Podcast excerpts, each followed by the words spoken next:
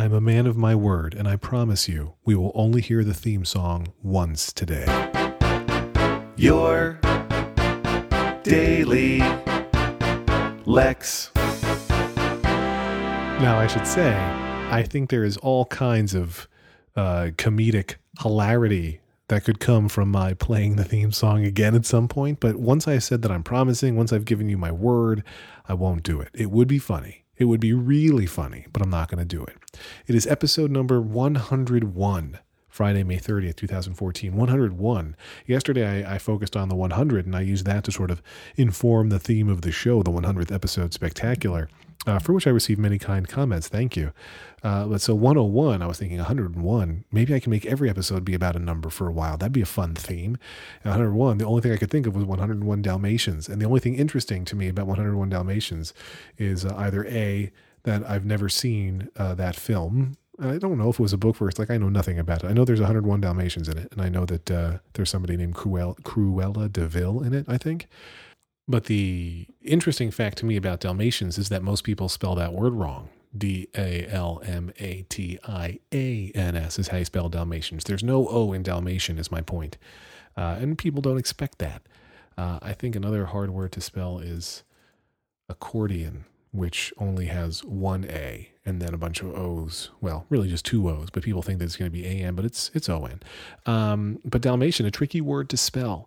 And I was thinking about how many people grew up without spell check, and I was wondering, did that make their spelling better or worse? And then I was like, well, clearly it didn't make their spelling any better because then they wouldn't have bothered inventing spell check. So people had bad spelling anyway.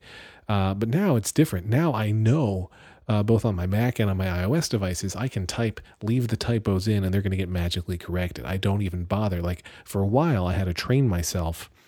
Because if you type TEH, you'd hit delete and type the. But as you were hitting delete, you'd see that it was trying to autocorrect to the for you anyway. So I had to learn, don't correct myself. And now I more often than not don't correct my typos. And they correct by themselves automatically. And it's wonderful for me. And has it made me worse at spelling overall? Probably a little bit. I mean, I can spell Dalmatian with the best of them, and the best of them spell it the way I spelled it before. But I don't know. I worry about my own kids, if they become reliant on spell check too, is that going to be a problem? I guess not, because I'm reliant on it and I can spell.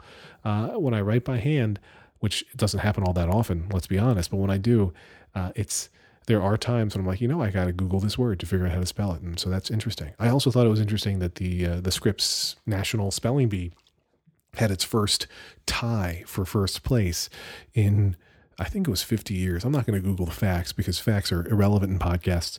They're not called pod facts. So that was a stupid thing to say. It's the 101st episode. It's all downhill from here. But I was thinking the Scripps Spelling Bee, and they were like, well, it was a tie because they ran out of words in the dictionary to use. I don't think that was a real dictionary, my friends, because I'm guessing there were more words they could have found.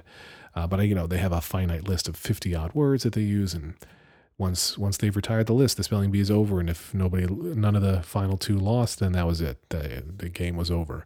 And they say, everybody gets the same thing. They each get a trophy. They each get the same cash prize. Nobody has to split anything down the middle. But I would much rather be a champion than a co-champion, which I guess makes me a jerk, because in theory it'd be much sweeter to say, hey, let's be co-champions. We can both be the best. Isn't that wonderful? But I feel a little bit bad for each of those kids. The past many winners of the Scripps National Spelling Bee have been of Indian descent. And I read two different articles today that were trying to explain why they're of Indian descent. And basically both articles suggested the reason that Indian Americans keep winning the spelling bee is because Indian Americans keep winning the spelling bee. So I learned a lot. Thank you, Slate.com. Ooh, I just realized when I say 101, that makes me think of one other thing. I lived in L.A. for several years, and there is a freeway called the 101, and in LA they call all their freeways, and they preface most of their numeric names with the, so it's the 405, the 10, the 101.